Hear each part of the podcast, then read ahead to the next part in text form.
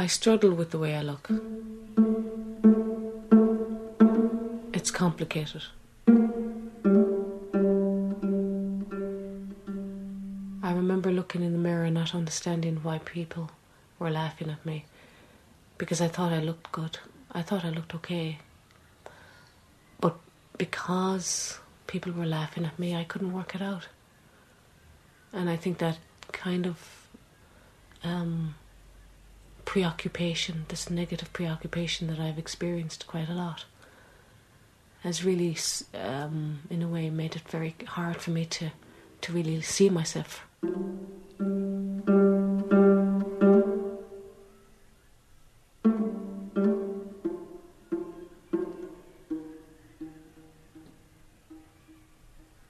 The first time I realised that I was black was when I was watching television and there was this black woman on the television and I remember laughing at her and making fun of her. And an older girl who was also black like me came to me and said, And who do you think you are? Um, that was the first time I realised that I was like the woman on the television.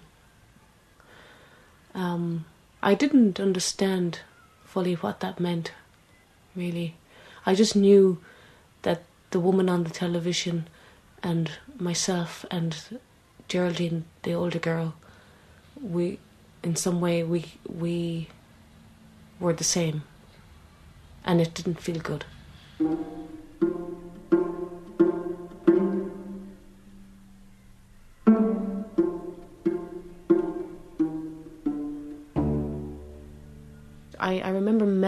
Experiences when I was a child of uh, having adults make fun of me or children make fun of me, calling me nigger, um, gollywog, black tar baby, and it has happened in every every town that I've gone into in Ireland. I've experienced this type of name calling, so it's actually something that I've learned that I've lived with all of my life. This type of attention, negative attention. The kind of names that I was called were the same kind of names that were uh, used to insult people who looked like me and only people who looked like me. So I knew that certain words were to do with the colour of my skin.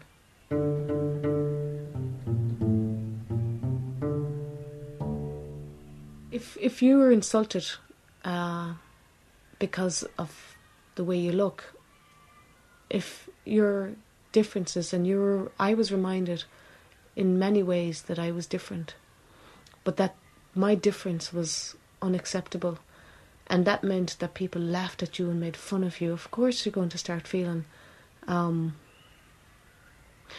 that you look ugly. You're going to you, you you want to hide. You don't want to you don't want to be seen outside in case somebody else made fun of you. So, as a child, I used to look in the mirror and wonder why. I couldn't understand why they were laughing at me because I knew I looked okay. I always knew I looked okay, but some part of me um, felt that I must be ugly. Though I felt I looked okay, I must be ugly if people are making fun of you. And people who, it weren't just children, it was adults, it was men, it was women. But it wasn't that they just made fun of you, they also looked at you with such a hostile look. The kind of looks that I, I experienced as a child were looks of hatred as well. So it wasn't just people mocking you, people were, adults were actually looking at you with such hostility that it can only be described as hate. Um, and I would just close in and withdraw and hide. I wouldn't go outside and play. Um, I was I was just uns- it just felt unsafe.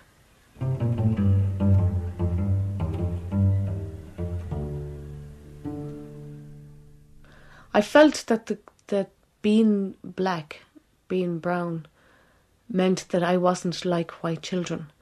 Um, and I felt that because of the way I was treated. I didn't, it's not that I felt excluded, I just didn't feel wanted. It wasn't so much that I didn't feel I was Irish, I just felt that I was different. I felt that um, I didn't want to be this different because being this different meant experiencing incredible pain quite a lot of the time. That's what I was with. To be Irish, that meant nothing to me in a sense. I didn't understand that.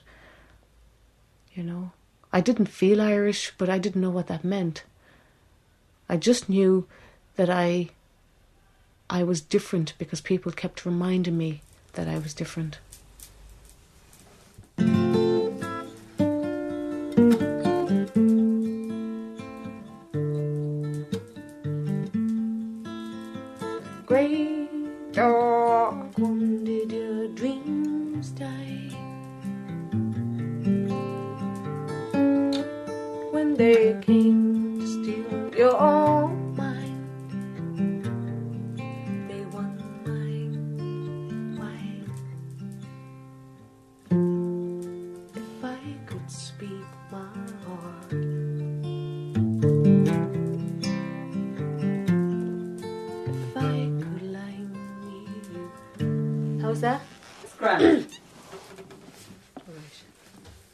For it? yes.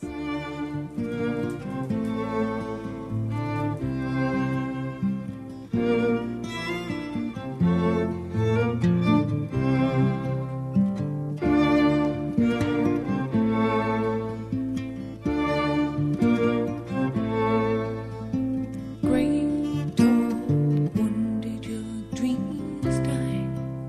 I went to Clifden when I was 11 months old. I was sent there by the courts, I think, in Dublin. My mother, I'm told by the document that I have, said, uh, and on the document, it says that my mother financially couldn't support me or my sister Carol. And my grandfather kicked both my mother and myself and Carol out of his house, so she had nowhere to look after us. So she kept Carol and she sent me to Clifden. Uh, I was there for 16, 15 years. Um, there were about 75 of us there in the, in the school. It was called St. Joseph's School. It was a, an, um, an industrial school, and it was there for to give us some type of training to prepare us for the outer world.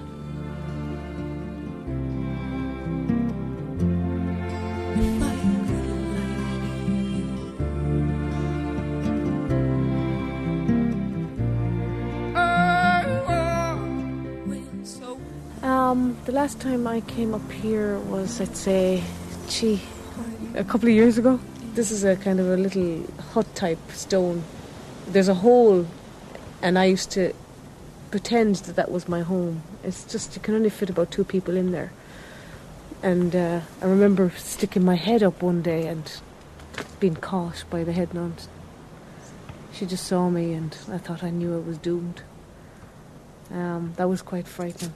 But I loved that little hidey place. It was a place where you could hide and not be seen. That's the laundry, I used to go and do the laundry. The nuns as well. There was a woman called Mary Early. She lived here all her life, from the time that she was a child till she was, I think, 85. Um, and she worked all of those years doing the laundry for the nuns sewing and ironing, the whole lot. She worked so hard. That's my bedroom up there. That's the dormitory that I, well, we, I would have been in that dormitory first, that first one, when I was young, and then I was moved into this one when you got older.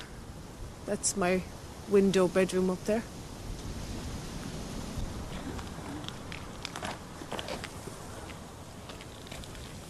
Oh, it's cold. The lights on in there. Okay, well, let's not. see what happens. You never know. Does this make you nervous? It, it- well, that makes me nervous over there, looking at the convent because um, I'm always aware that they could be looking out, watching. You know, uh, it's not. Um, this this area here wouldn't have been the most comfortable area to be in because you could always be spotted. um, and it's just. Me try.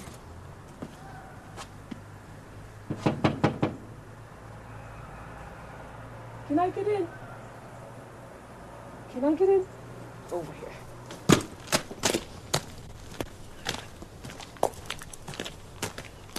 So there might be um, somebody in charge here. Hello. How you doing? My name is uh, Sharon Murphy. Can I? Is there is there somebody that I can speak with? I'm from RTE. Oh, yeah, and. I was wondering, Sharon grew up here and I was hoping she could just show me around. Would that be possible? Do you know? Yeah, yeah, well, I, I'm here, Thanks so very much. cold out. Uh, it was run by the Mercies, the Mercy nuns. There were two nuns in charge, and then there were about six, maybe five or six staff, um, lay people from the community that would come up um, and look after us, like cook food and help us along the way, I suppose. Clean the place. And we'd uh, have to study here for a few hours. This is also the dining room as well, the dining room area where we used to eat, yeah.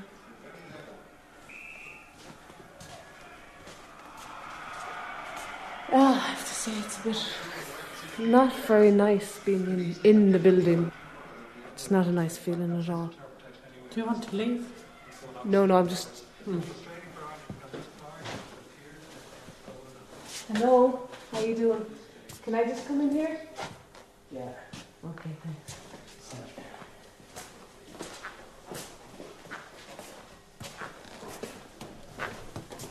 This this is the press where they had sweets. They'd have those sweets locked in, and there'd be times when uh, they might leave the lock off by mistake, and I used to do the butter. My job was to bring in the butter and roll it and put it back into the fridge. So if anybody would notice, it would be me, and I'd never say anything. And they'd, be, they'd have bags of boxes of crisps there, and I would, I would take as many as I could. I put them into my knicker so that they wouldn't be seen. Yeah, okay. And then I'd have to walk very slowly because just down there, two doors down, would be the nun's office. And if she even heard me, she, uh, my fear was that she'd say, "What are you doing?" And therefore she'd hear the crisps rattle. Yeah. So I used to. Once I passed the office, then I was, as far as I was concerned, I was free home. I ran upstairs and I just piled them into me. It was a nice feeling. this is where the cooking took place. When I was very young, it was we were quite hungry. There was very very little food. I'm told since that there was money, but it was directed in other places, like maybe too much money was used for nappies or something. In any case, we were quite hungry. And uh, then this nun was asked to leave, and another nun came along. We thought things would, would be better, and food got better, but um, the beatings didn't actually stop. They continued. You got bet for not being able to eat your food, not being able to spell, not being able to read. And you got tested quite a lot, so it was a regular thing. You got bet if you wet the bed. You got bet for anything that they disapproved of, um, whether you whether you um, were able to succeed in what it is that they wanted you to succeed in. It was really irrelevant. You just got bet if you didn't live up to their expectations. And the kind of beatings that you that we got would would be they had this ham brush and it's a wooden it's a wooden stick that's what it is and they used to just they used to just belt us with this they used to come down so heavy um, you have to understand that these are these were adults beating like six and seven year old children. Our hands had to stand out. We had to put our hands out, and if we put our hands, if we tried to protect ourselves by putting bringing our hands back in, that meant that you got more beating. So you you literally learned to stand as a child and just keep your hands out and just try and not cry because you knew that if you cried you got more beatings. And that may have been only because I couldn't have spelled the word colour or I wasn't able to eat that day. That's why you got bet. I got bet for um, not knowing the mysteries of the rosary, the day that the mysteries fell on. If I couldn't spell, they'd uh, the head nun would go into to the office and bring out a hand brush, a wooden hand brush, and she'd give you three on each hand, and they were really, really bad. And you'd just roar out crying, you couldn't help it.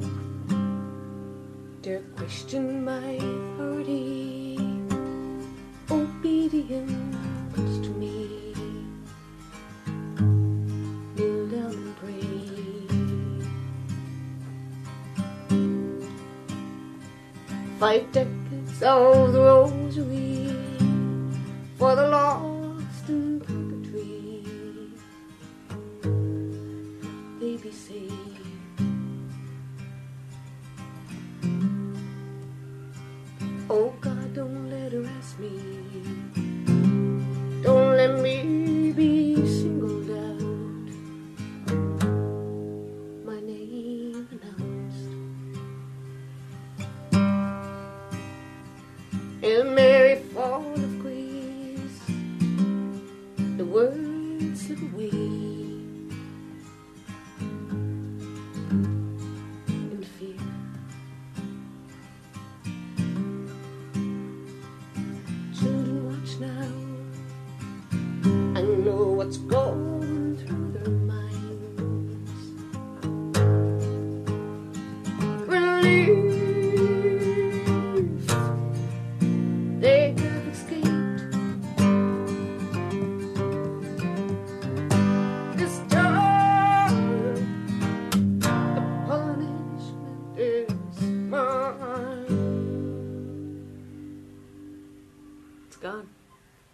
Doing really well there. What's the second verse? Oh God! I was just. See, these rooms had different different lives. You know, there was times when it, this room would be used for babies. This was our bathroom here.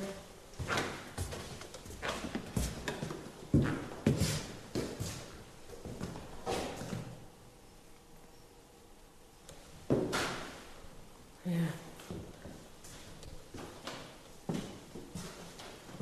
Oh my God, Yeah, I don't know for I don't know why, but um, I always kind I liked this room here. Maybe it was because it, you could see outside, outside these windows and just see everything kind of around you. You know, you had a chance of maybe if somebody was coming in or something, you'd see them first before they saw you.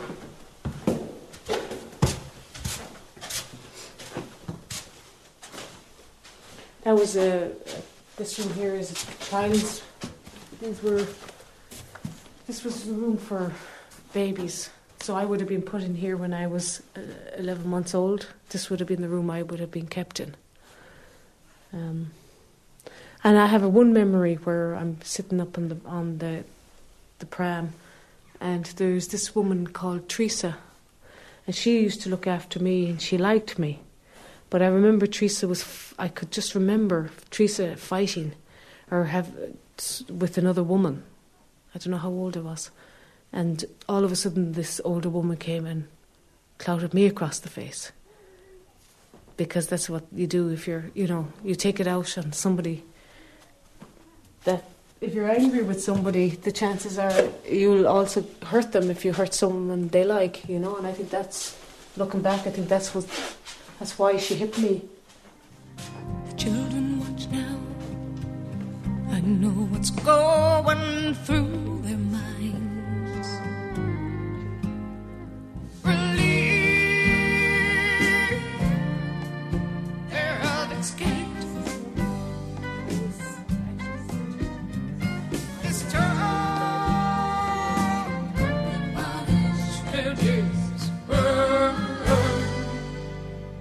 I had some friends in the orphanage and we just did things together, you know, we played soccer, we ran around and we just fought and played together. We were just friends.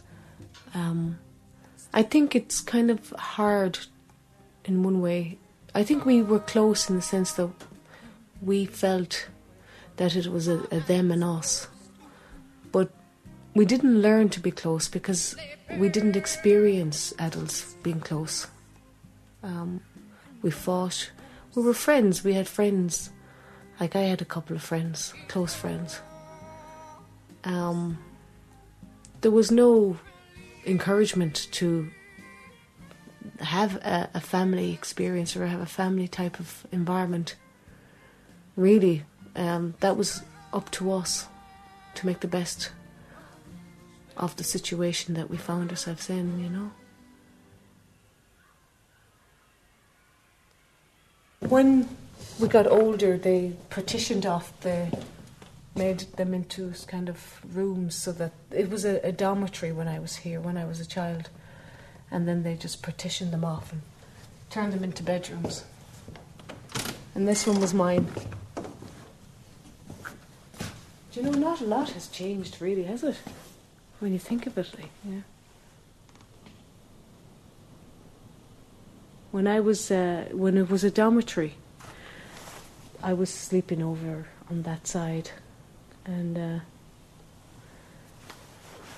we used to. One of the nuns used to, as a joke, used to to put up the put on the alarm to wake us up in the morning. The fire alarm was our wake up call. So it, it's kind of odd, really. Um, I keep waiting for them to come in with with their keys in their hands. I just it's just a feeling of dread, and I and I know I can look after myself. I'm an adult, but I still feel that sense of not really wanting to meet them, feeling really uncomfortable that they might might walk in on us. You know, um, that's how I'm feeling. So I'm kind of looking forward to getting out of the building. You know. I was six when I went to Westport, and I'd go to Westport and spend holidays there, summer holidays and Christmas holidays, Easter holidays. Um, and that was that was an amazing experience in that it was so different to what I experienced in the orphanage. When I was in the foster family, I remember breaking a cup once, and I remember my foster mother just coming over to clean it up and said, Don't hurt yourself. Um, if I ever broke a cup in the orphanage, it meant that I got bet. So there were differences. And I remember th- watching my foster mother pick up the glass and realize and, and, and couldn't understand why she was okay about that. I expected that she would get very angry, and she didn't. She was concerned about me, and that was an amazing experience. It was Christmas, and I remember they talked about Santa Claus, and that made not a lot of sense to me. And I remember running down the stairs, and everybody, there, was like five younger kids, and we all ran in, and there was this chair with with my name on the chair and there were sweets and books and jumpers and stuff all on the chair and and I looked around and everybody else had chairs with goodies on their chairs and And I was so amazed that all of this stuff was f- for me and that it was Santa Claus that gave it to me. But the most amazing thing was that Santa knew my name because my name was on the chair. And I, I was so amazed that the Santa Claus could know my name. The feelings were just, I had such an amazing experience. Just, just having such abundance. Uh, I got a red jumper and I got jeans and I got socks and I got bunty. I just remember everything. It was just amazing. I'd never had Santi before. Before that time, that was my first experience of what Santi was about. RTE came into this room and they filmed children that were in bed here. This is the room that they filmed in. Um, Was this your room? I was actually it's interesting because uh, I was asked to leave the bed so somebody else could get into my bed so that RT could film in here. And I, I was very envious because one of the kids got my bed, and then when it was all over, I was I had to go back into the bed again, which I thought was very unfair. How old would you have been at the time? Uh, about seven, maybe seven.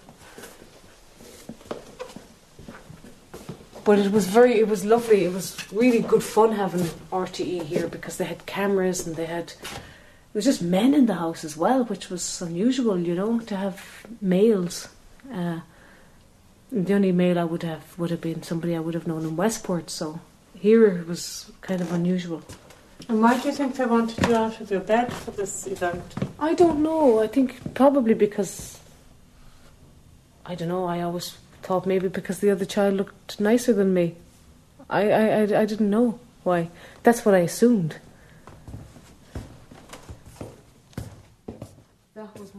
I felt that I didn't want to stay in the orphanage. I felt that um, no matter how hard I felt I was trying to be good, to be successful, it never stopped the beatings. Never. I never, I, I, I didn't always know um, why I was getting better. And if you weren't getting better, you were witnessing beatings quite a lot. So you, I lived in an environment pretty much that was based around fear and control. And living in that experience, for me, I feel really has affected me till this day. I think what I felt was I felt that I wanted to have a family, that I, I wanted to leave the orphanage. I wanted the beatings to stop, and I used to just fantasize all the time. I would fantasize that I was leaving and that other people would be coming, like my mother or people that I had fallen in love with over the years that would, that would just come up and just take me away. I don't know if, if, if I felt lonely. I, I know that I felt unsafe and I didn't like where I was living quite a lot of the time. I remember feeling that the safest place at times were going to bed where I would just pull the covers over my head and just feel at least they won't touch me here in the bed. This was a place where you could sleep and you were expected to be in that bed. And therefore, I felt, I used to feel that a little bit safer. Sometimes we had visitors come and stay and they come and spend some time with us. And I'd go into a fantasy, them coming to, to, to take me out, you know, take me away. If that's lonely, that's that's all I know. If that's what lonely is. Sometimes mothers and fathers would come back and take their children back. And that used to I used to just envy that so much. I used to wish that my family would come back and take me out. And when you saw families coming back to take the kids back out, it just kind of made you feel, well, I felt that mm, I, I wasn't loved, you know?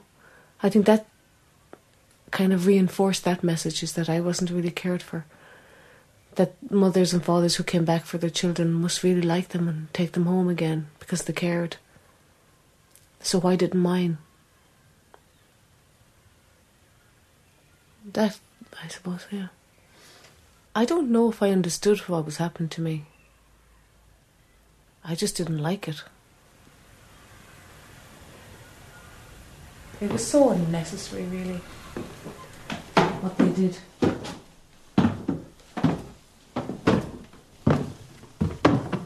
Does it seem much smaller to you now than it did when you were small? that's what I noticed. It's tiny. It's like it's,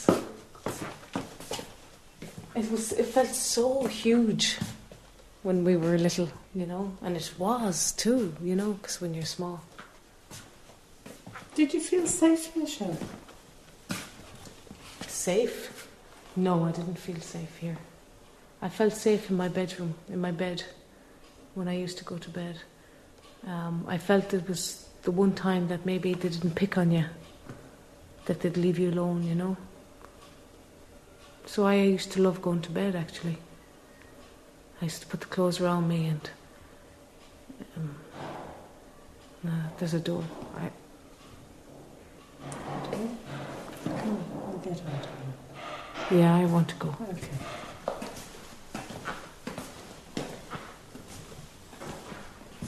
Okay.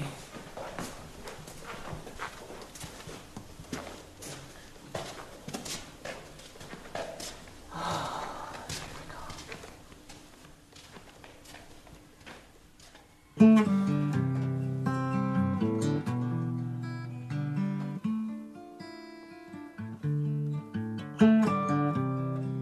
just a kid. I walk through. Mama, why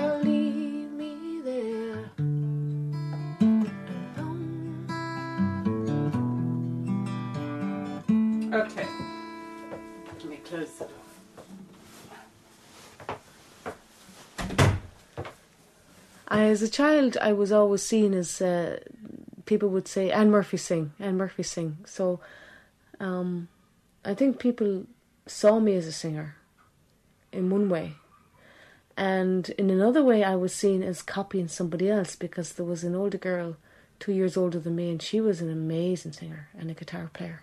I used to envy her. I used to watch her every move, every time. And she used to write songs at a very young age and uh, so I was I used to imitate her, and so therefore I was considered a copycat.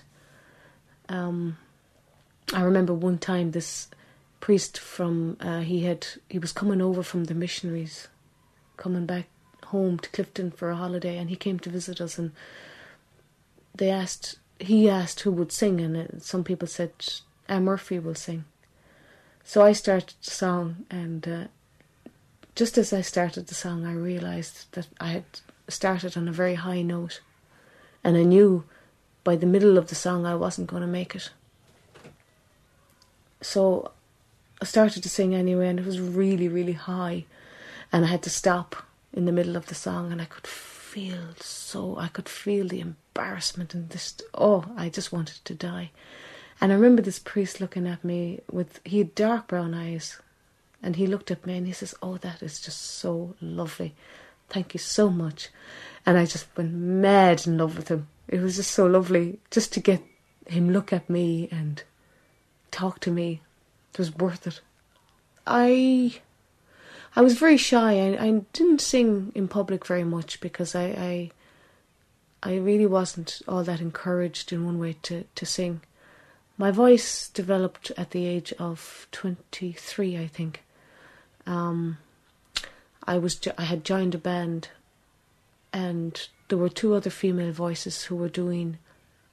They were doing harmony to what I was doing, and I remember just singing along with them. And one day, my voice started to just really become very powerful. It was quite.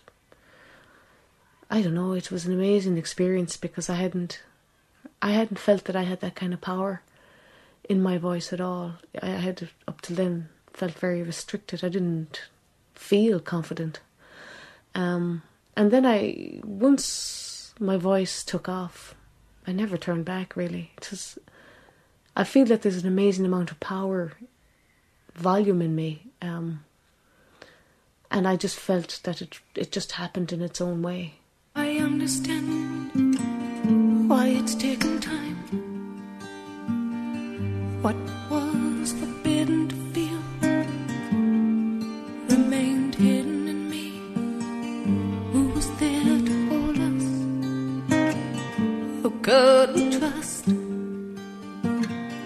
It's by no coincidence we were lost.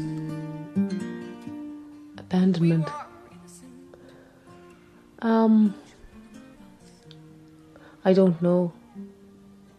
I don't know. I didn't even know that I had any affection for my mother uh, until recent, until I'd say seven years ago. I wrote a song called Mama. I had actually originally planned to write the song about the orphanage and to just express what was going on, what happened to me, and that was my first time of really looking back and trying to make sense of what happened. And um, it was interesting because the song had its own direction, and I went with it. And within 10 minutes, I had a song written about my mother. And uh, I just broke down and cried, I think for hours.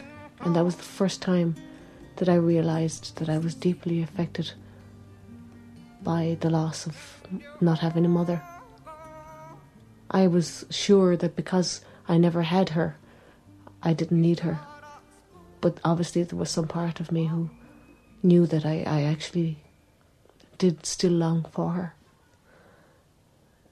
There's times when I feel actually quite cross with her, actually, because um, I don't know why she left me here in Ireland. Not, um, I was born in England, and a few months after I was born, she came to Ireland, and it just feels like she just left me here. I don't understand that because as a black child, a black person, I would have probably had a a better chance of creating some type of certainly some type of protection from racism if I had stayed in England or if she left me in England or sent me away into some orphanage in England. So I, I'm angry around that, that she just left me here, and as a black black child, I've had to I've had to deal with that, and that has been a lot. That has caused a lot of pain for me, unnecessary pain. Maybe I might have experienced as much pain in England. I don't know, but that's what I think.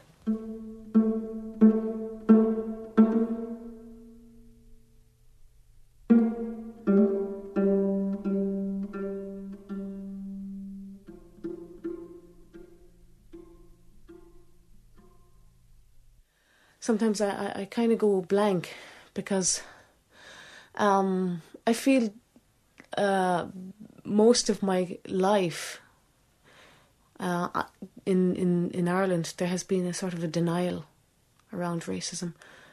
And when I've tried to talk to people about the damage and what happens to me, there's this silence. You used to, I would for for many times I'd get this silent experience reaction, I should say, and would make me feel that it was not a subject to talk about.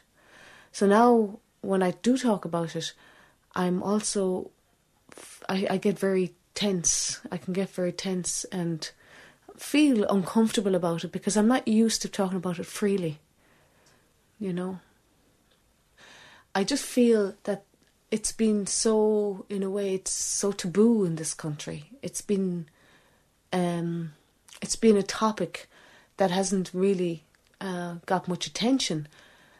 That when you grow up in an environment that where you're not allowed to really talk about what's happening to you, it becomes normal. Even that becomes normal. So you, I suppose, in a way, my survival was to stay silent. That was what you can call an ally, you know. One of my my coping mechanisms was to keep quiet about it. Because if I talked about it, I didn't want to see again and again people looking at me saying that I was maybe just looking for attention or that I had a chip on my shoulder.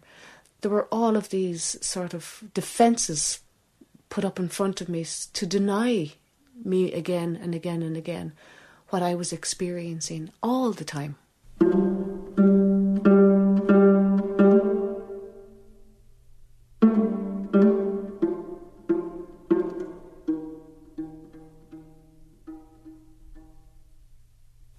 Suppose racism is it's like it's like experiencing unrelenting messages all the time telling you that you're different and that your difference is not accepted. It's it's living with that experience daily and living with that rejection daily. That is what racism is. I've been pushed and I've been spat on. I've been screamed at and shouted at to get out. People walking across the on the other side of the road, someone would feel it's a okay to scream at me and tell me to get out, you know, and to go back to where I belong. That has that happens quite a bit.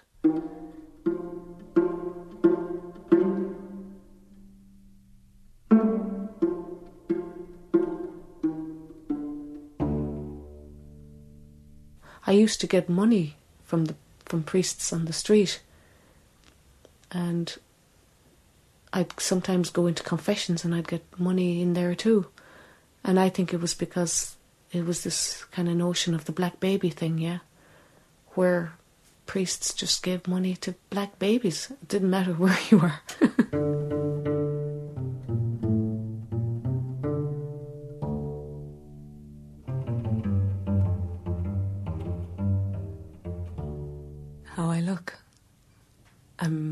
Black with type of dreadlock hair, curly hair. Is that what you want? I've Yes. been asked to describe myself before. Tell me how you look. I have black eyes. I am dark skinned. My hair is quite long. It's like it's curly type dreadlock hair. And I suppose that's it.